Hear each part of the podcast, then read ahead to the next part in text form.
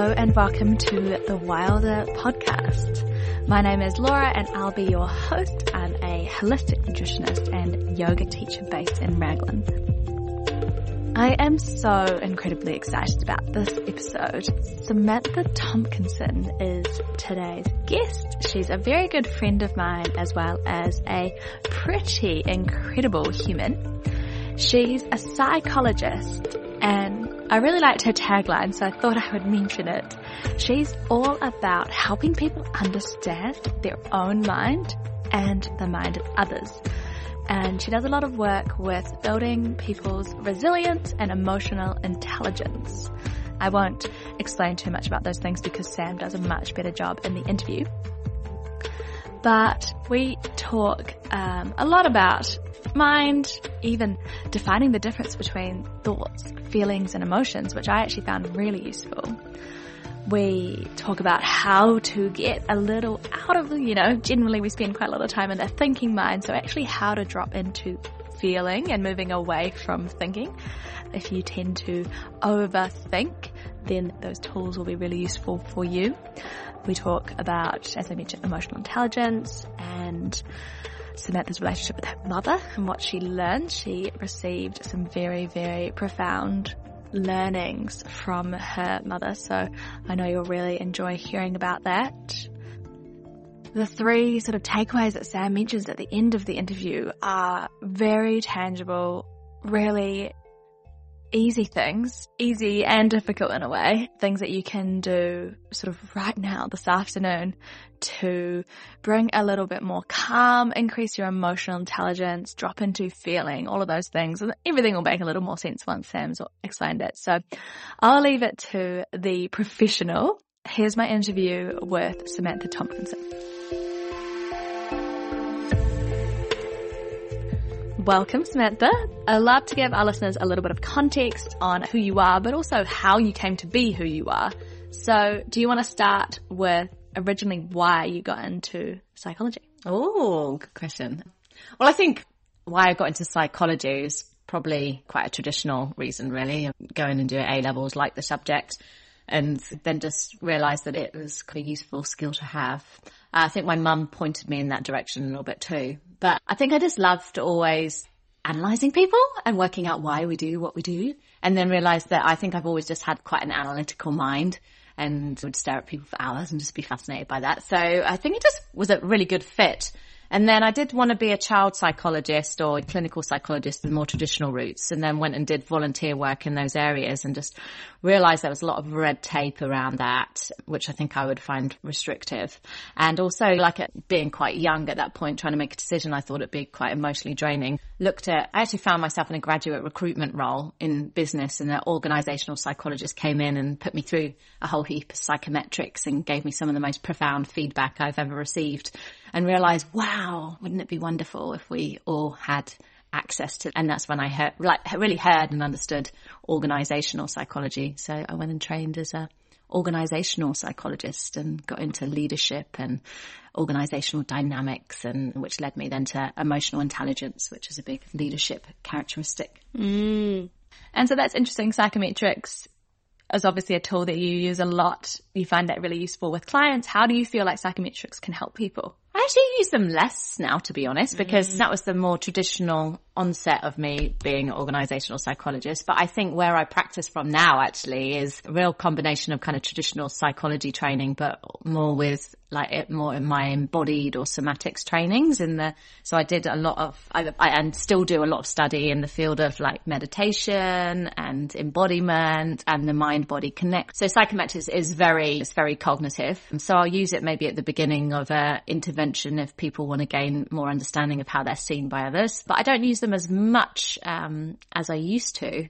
There's a great, uh, psychometric called the emotional intelligence profile and I use that one a lot with my clients if they want that more cognitive understanding of themselves benchmarked against others. Mm. But I think one of the things that I'm trying to teach people is to form their own opinions of themselves. So to not get too caught up on the whole pigeonholing that psychometrics can do.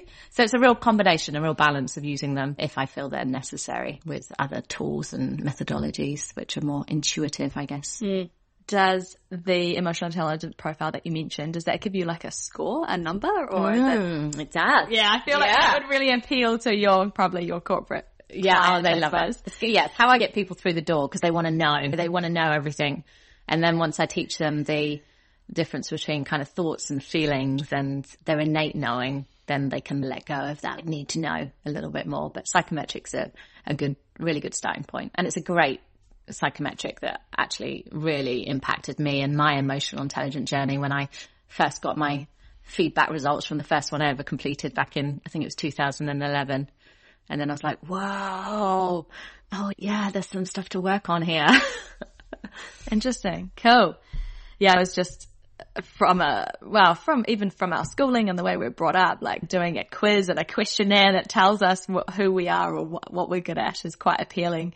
But actually, as you say, spending that time to really get to know yourself and then forming your own opinion is, is probably harder work, but worthwhile in the long run. Massively. Yeah, it's been like some of the best stuff I've ever done.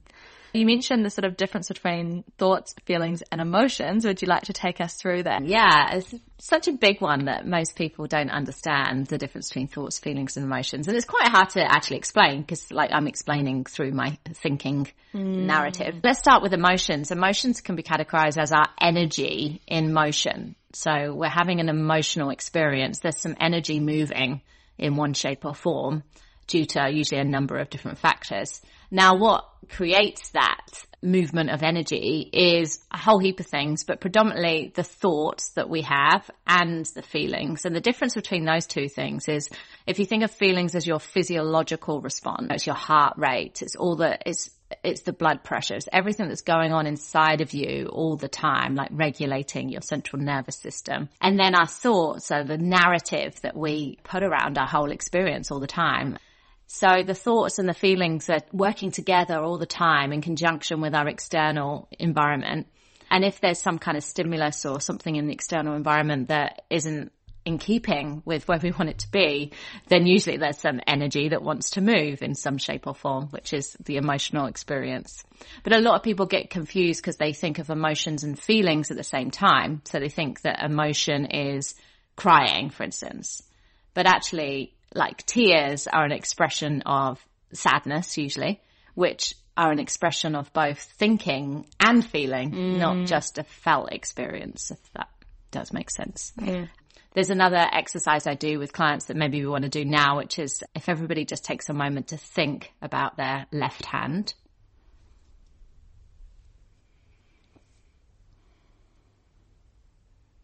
Now I'd like you to feel your left hand.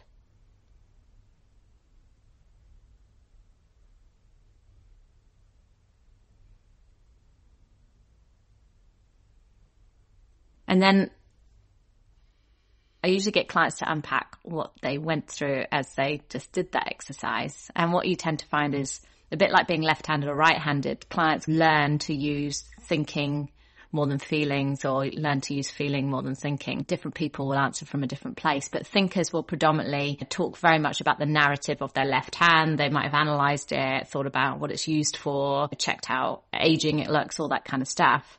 But when I ask them to feel their left hand, they usually take their right hand and, and actually feel it, like the action of feeling, mm. not recognizing that actually feeling is something that we can do just innately, just I usually have to close down my eyes to switch off the external environment, but just a dropping into the felt experience of the left hand, which is always there for you to act. And that felt experience doesn't come with narrative or words, but it just is. And it's that sense of being that we're all gifted with hmm. that sometimes we lose track of as we get into these busy worlds and environments.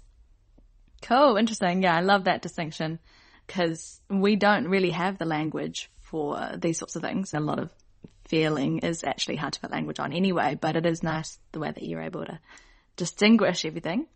So if we did feel that we spent too much time thinking and we wanted to spend more time feeling, what would be an exercise we could do that would help us get into the more feeling? Oh, nice.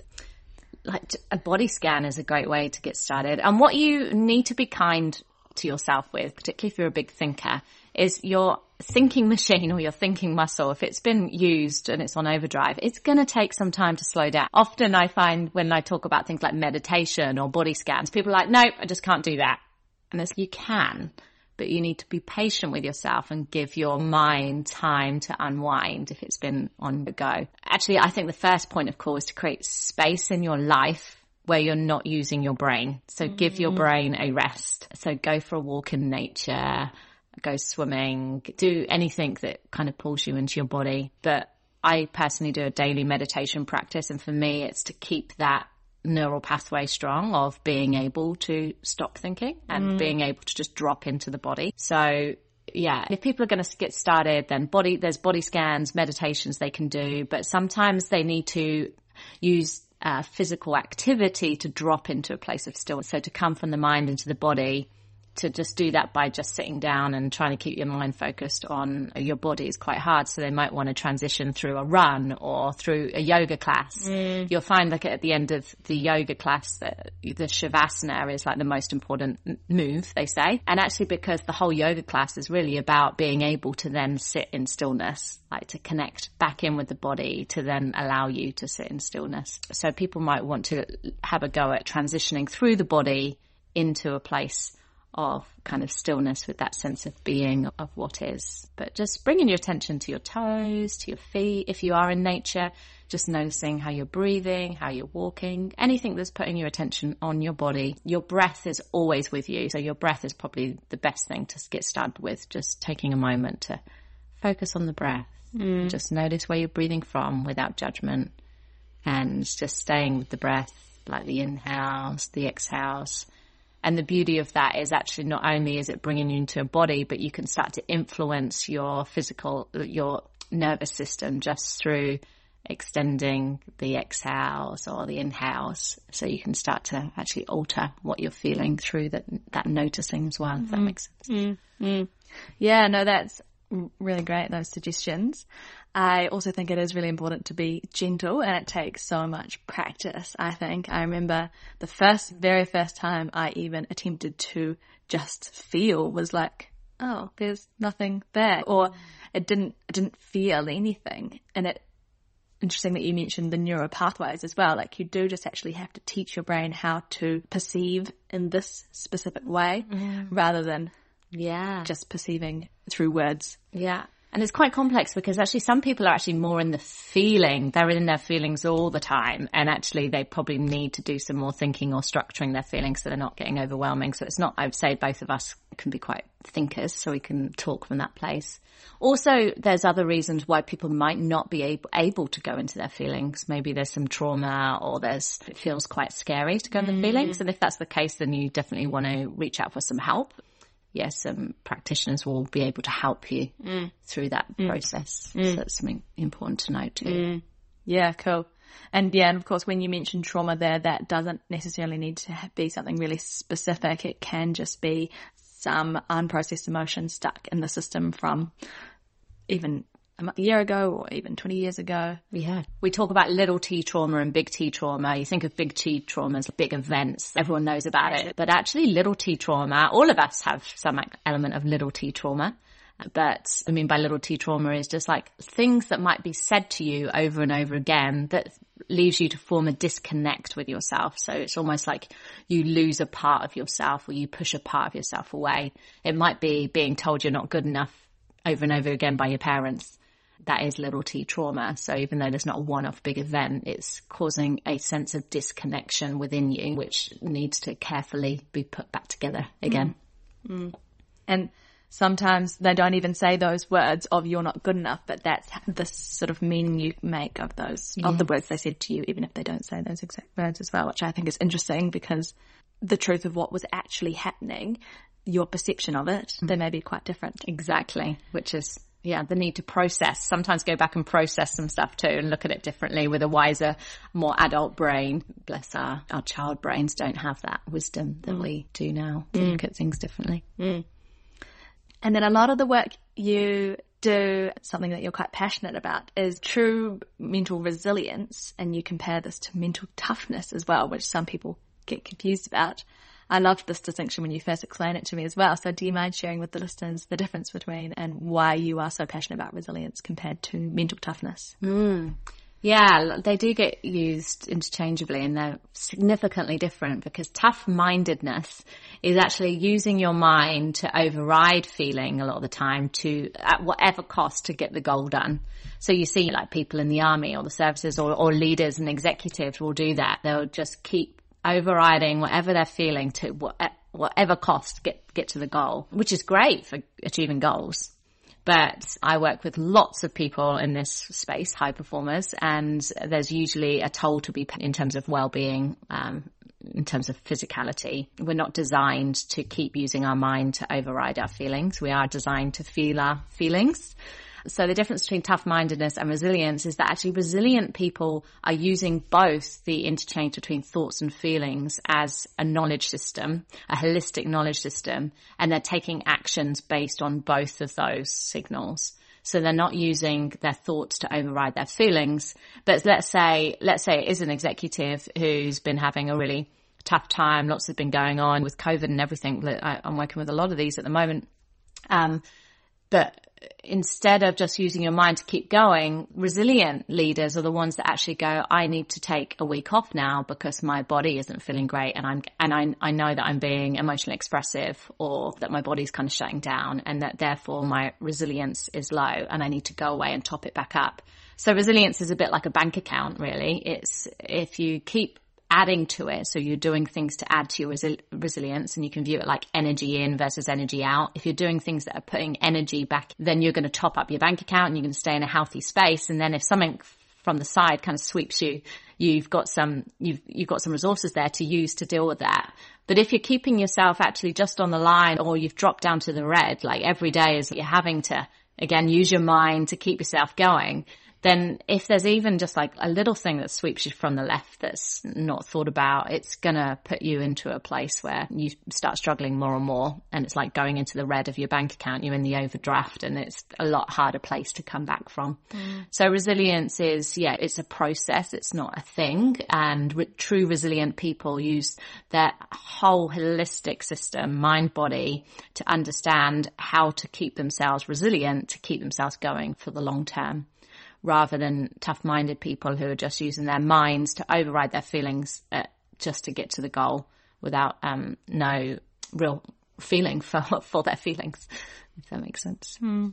And so do the specific tools that people use to stay resilient, are they different for each person? Do you have any specific recommendations? Obviously you mentioned just taking rest when it's required. Mm. Again, it's really important that it is specific for specific people because there's no good you going for a walk in nature but all the time your mind is telling you you should be somewhere else. That's not going to be energy in because the walk in nature is going to be topping up. It's a bit like topping up, but then at the same time, you got your foot on the accelerator and the brake at the same time. It's mm. not getting anywhere. Mm. So if you're topping up resilience, it needs to be a, again, a mind and body activity.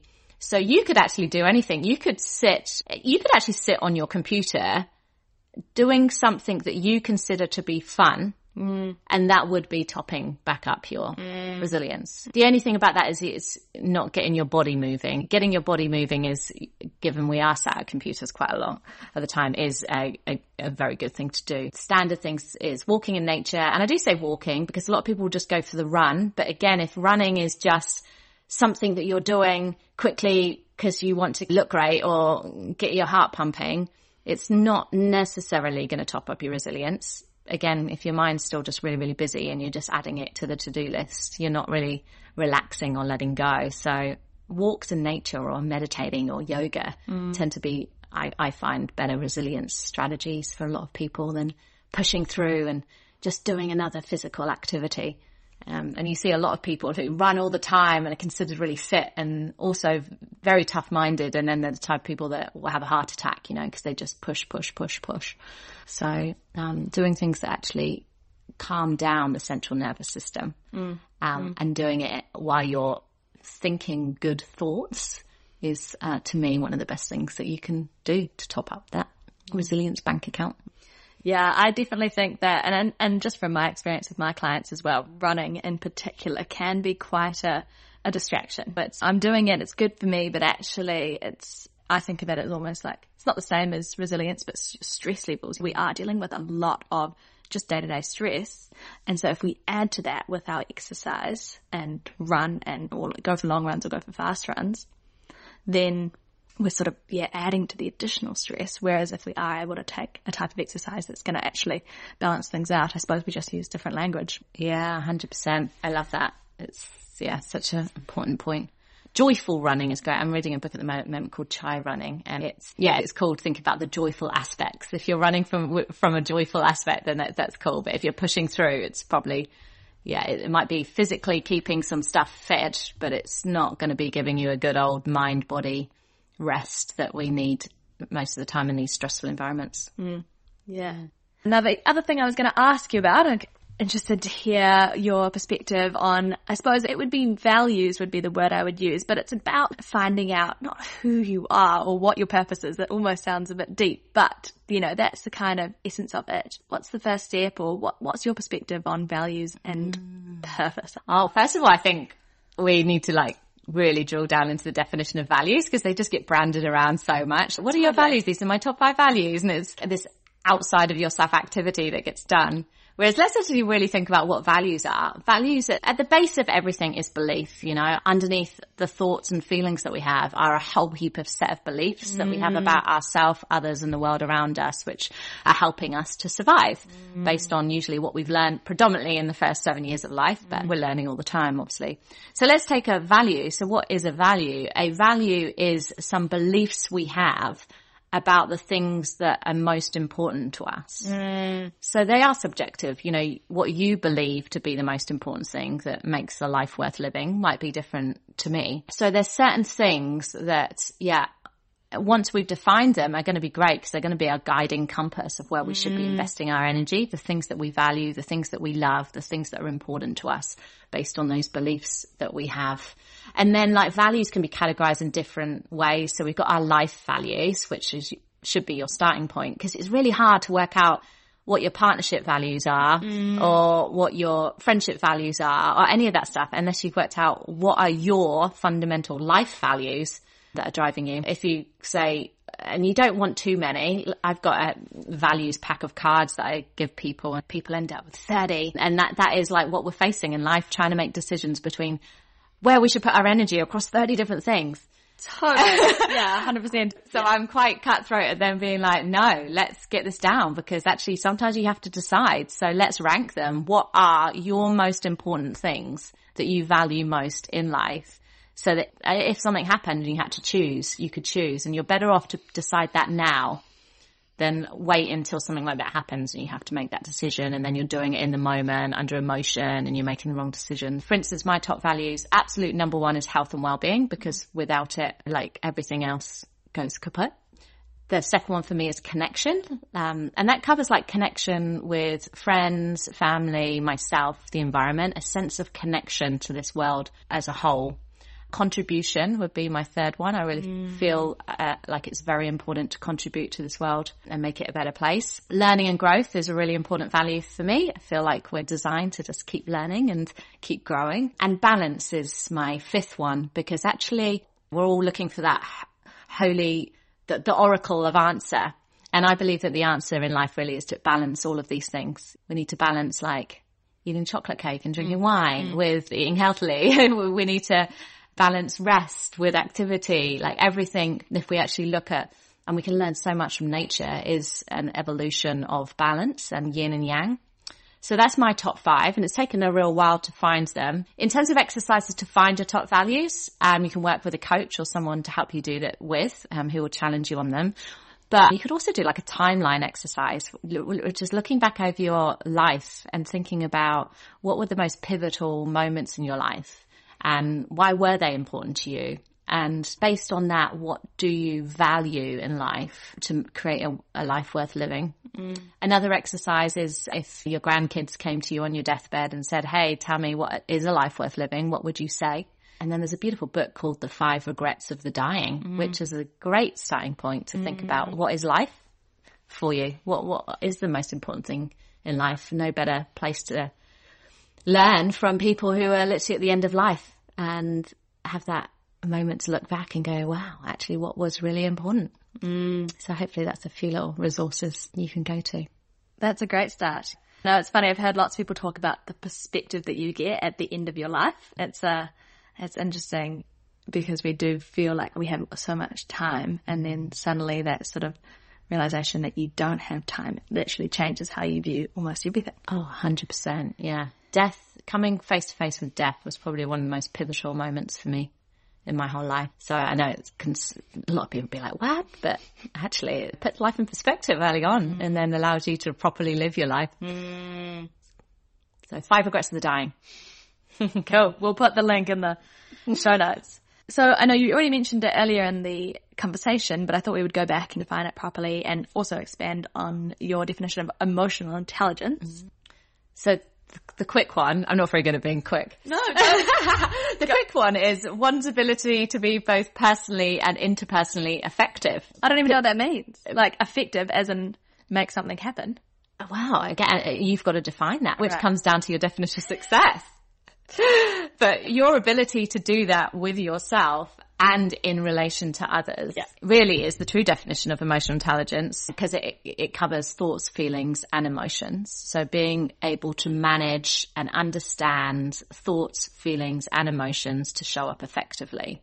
But it's really important the overarching definition, which was actually taken from the emotional intelligence profile tool I use. It's great that it's twofold. In fact, it's not just about me showing up to be effective, but I'm doing that in relationship with others. And that's really important. Again, if you think of like survival, we're, we're, we're meant to be in relation with others. So in, interpersonal and p- personal effectiveness stems from self-awareness, first of all, and an awareness of others that we're a lot deeper than the surface behaviors that we see. And then an ability to use tools and techniques to manage thoughts, feelings and emotions to mm. show up effectively.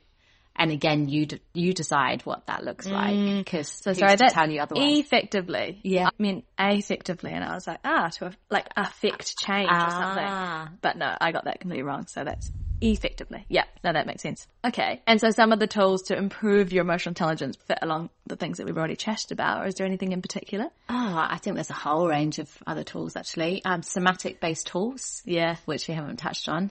I mean, if you think of the doorways in, so you've got the emotional doorway in, the thought doorway in, and the feelings doorway in. If I just list off a few with our thinking doorway, which is usually what a lot of us go to, we've got reframing tools, cognitive behavioral therapy, acceptance therapy, drilling down and working on our beliefs and are they serving us? What do mm. we think? How do mm. we see the world? What's our reality? Mm. All of that kind of stuff. Mm. So you can do that with coaches. You can just do it with yourself. Journaling. Journaling all of that great stuff. Then if through the doorway of feeling, we can literally use all of our senses. So if suddenly we've come into an anxious place, usually heart rate's risen, we're feeling like high vibration, we're feeling a bit scared. So it's, what do we want to do? Maybe we've got to show up and just do a presentation. So we, it's not great to show up anxious. Mm. We can do some grounding tools using the breath to calm down the central nervous system, feeling our feet grounding into the floor, feeling a sense of safety so we can come into use our senses to bring us back into a different felt sense. We can also also use visualizing techniques, so anchoring techniques and visualizing techniques. Um, so, for instance, I anchor things like my green tea straight away. As soon as I have it, it gives me a sense of comfort. You can, I've got a visualization which I've been anchoring and embedding in my mind now for years so that I can just bring it to the front of my mind and straight away my central nervous system calms down. So you can do proactive tools for altering that felt sense. Um, music's great as well. You can get up and have a good dance, which I, I would say is more on the energetic doorway. But mm. if you want to change quite pivotally your emotional expression, then dancing is pretty good at doing that. So there's actually a whole heap of tools and resources. And like some you can just grab on the fly and do within a couple of seconds. And other ones go out and top up your resilience for a three day hike, whatever. Yeah, it's, it's, that's quite a hard question, but there's a whole heap of them. And there's, there's a slide that I'm going to be putting on in my Instagram profile soon, which actually lists a load of the key ones. So maybe you can go on and have a look at those. Totally. Yeah, yeah. Again, we'll link to that when it's ready. Awesome. Now, this is a question I actually used to ask all my um, guests on my previous seasons, but, and a little off topic, But is there a relationship that you've had in your life? It doesn't have to be a romantic relationship where you really have felt that you have learned something about yourself or evolved in some way. Oh, yeah. Every relationship. Well, that, exactly. There's an argument that there's that every relationship is there to teach you something, but is there one that stands out? Oh, And wow. would you mind Great taking us through those learnings? Oh my goodness. It's hard to know which one to pick. Okay, amazing. I'll pick my mum then. I'll definitely pick my mum. I mean, it's pretty profound what I learned. So my mum died in a traffic accident back in 2014. Mm. And what I learned from not just like my mother being my mother, but letting go of the relationship with my mother and seeing her go into a new realm of some sorts and coming face to face with death. I, definitely the most profound thing that's ever happened to me from a mm. learning. I think, yeah, it's hard to, hard to beat that one really. And so what did I learn? I learned by actually adding my mom's body, I learned so much about spirituality and that, and soul and what actually are we? It sent me down a real deep who, because a lot of people when they think of that probably go, wow, God, that must have been a really scary process. And I guess at the time I was engulfed with emotion, like my body was helping me cope and survive. But when I look back on it, in a way, it was one of the most profound, beautiful things I've ever done. Mm. Because it just suddenly like smacks you in the face, blessed with life and how are we going to live this life? And I think then I just embarked on a really big journey of myself of actually looking at all of my beliefs and values and like really analyzing each one step by step and going, is this really true? What do I believe? And how am I going to make the most of this life? Also, it made me just realize the, I have like such profound respect for mothers in particular, what they sacrifice and give to bring a up another being in this world. And it really annoys me because I work, I head up women in leadership in New Zealand, run lots of le- leadership programs and there's so many women in particular go, oh, I've just been a mother. And I'm like, this is, I think one of the most important jobs you could ever do in your whole life. And I think we totally downplay it and underestimate it. So I just had um, but it's funny because up until that point, obviously, of then losing my mum, to that point, she'd probably been someone I totally took for granted. That's always going to be there for me and just keep giving. And, um, all of a sudden you're just like, you, the loss of that connection between child and mother was profound in me trying to then find my own way in the world. So yeah, there's so many learnings, but one's about what is life really? How do I make the most of it? Just uh, the immense gratitude I have for mothers in particular, like bringing life into this world and doing a good job of that. Cause also I spend a lot of time helping people heal their childhood wounds. And yeah, just, and I think just the blessings of what it is to be alive. And I feel like a lot of the work I do is helping people really see life as a true blessing and want them to make the most of it because we are here for a short period of time. Mm. Mm. Yeah. Wow. That's very profound, Sam. And We can cover off my boyfriend. yeah, and Anna another time. exactly, exactly. The next, the next podcast. yeah, yeah. But that's incredible. Like, yeah, as we said, we do learn something from every relationship we come into, just even short friendships and things. But that's, yeah, that's pretty profound and incredible learning to receive from your mother. You know, mm. she brought oh, that to you. 100%. Yes. Thanks, Mother. Really appreciate that share, Sam. So thank you very much. And we thought we might finish on three tangible pieces of advice, something people could do tomorrow, this afternoon, whenever they next get a chance to, to improve their own emotional intelligence. Mm. Number one, create space. Love it. All of this is dependent on space. Yeah. And I'll just add in there, because we all have the ability to create space. We just mm. actually need to prioritize Yes. it. And I honestly, you know, both of us, neither of us have children. So there's obviously so many other factors that people have in their life. But there's still even the possibility of creating just a couple minutes a day.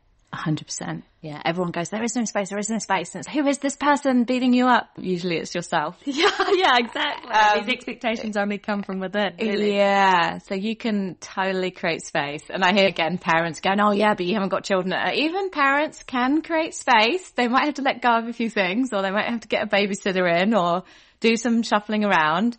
But you can always create some space and, and you don't often need a lot of time, but even just five minutes a day to be like, huh, how am I doing? How am I feeling? Just mm. start there. So create space is what number one. Number two is get curious. Like adopt a learning mindset with yourself. You spend mm. however many years in this body. as a human being. And it, it amazes me how little we know about ourselves.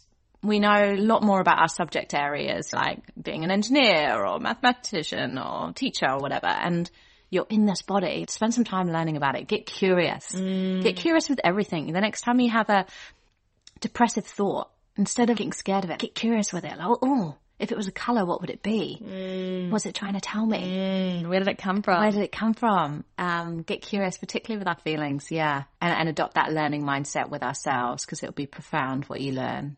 And then the third thing I think would be choose. It's so amazing the amount that we can choose to do with our time, our energy, and our mindsets. So you can choose the way you want to think you can choose how you want to show up. You can choose what you believe. Mm. So choose wisely. Choose what you mm. believe very wisely because it literally underpins the rest of your life. Yeah. Those were amazing, Sam. So I love the, even the languaging you're using and things as well because, and one of the things I do with even my clients just in nutrition is try and try and help them understand that they are totally in control of what they consume. There are other factors, subconscious factors, all that sort of stuff, but we still have the opportunity to choose what we're thinking. We have the opportunity to choose what we're eating. Mm. So that's very wise. Love that. What a way to finish. Cool. Well, thank you very much for listening, guys. Thank you very much for your time. And um, we'll put all the links to your Instagram and your website, more information about your retreats in the show notes. Lovely. Thanks so much, Laura. It's been very enjoyable. Good. Good.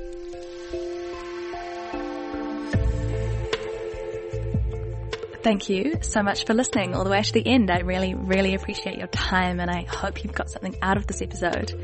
I would love to hear what you got out of it, what you thought of the episode. Send me a message on Instagram at wilder, wild with an R on the end, underscore wellness. And yeah, let me know what you thought. All the relevant links will be in the show notes, so feel free to check out all of those things that we mentioned in today's episode. And as always, a reminder to be gentle on yourself, take things slow. Um, I think that there is no way that you can hear that too many times. So take this as your little reminder today. And I'll see you next time for the next episode on the Wilder podcast.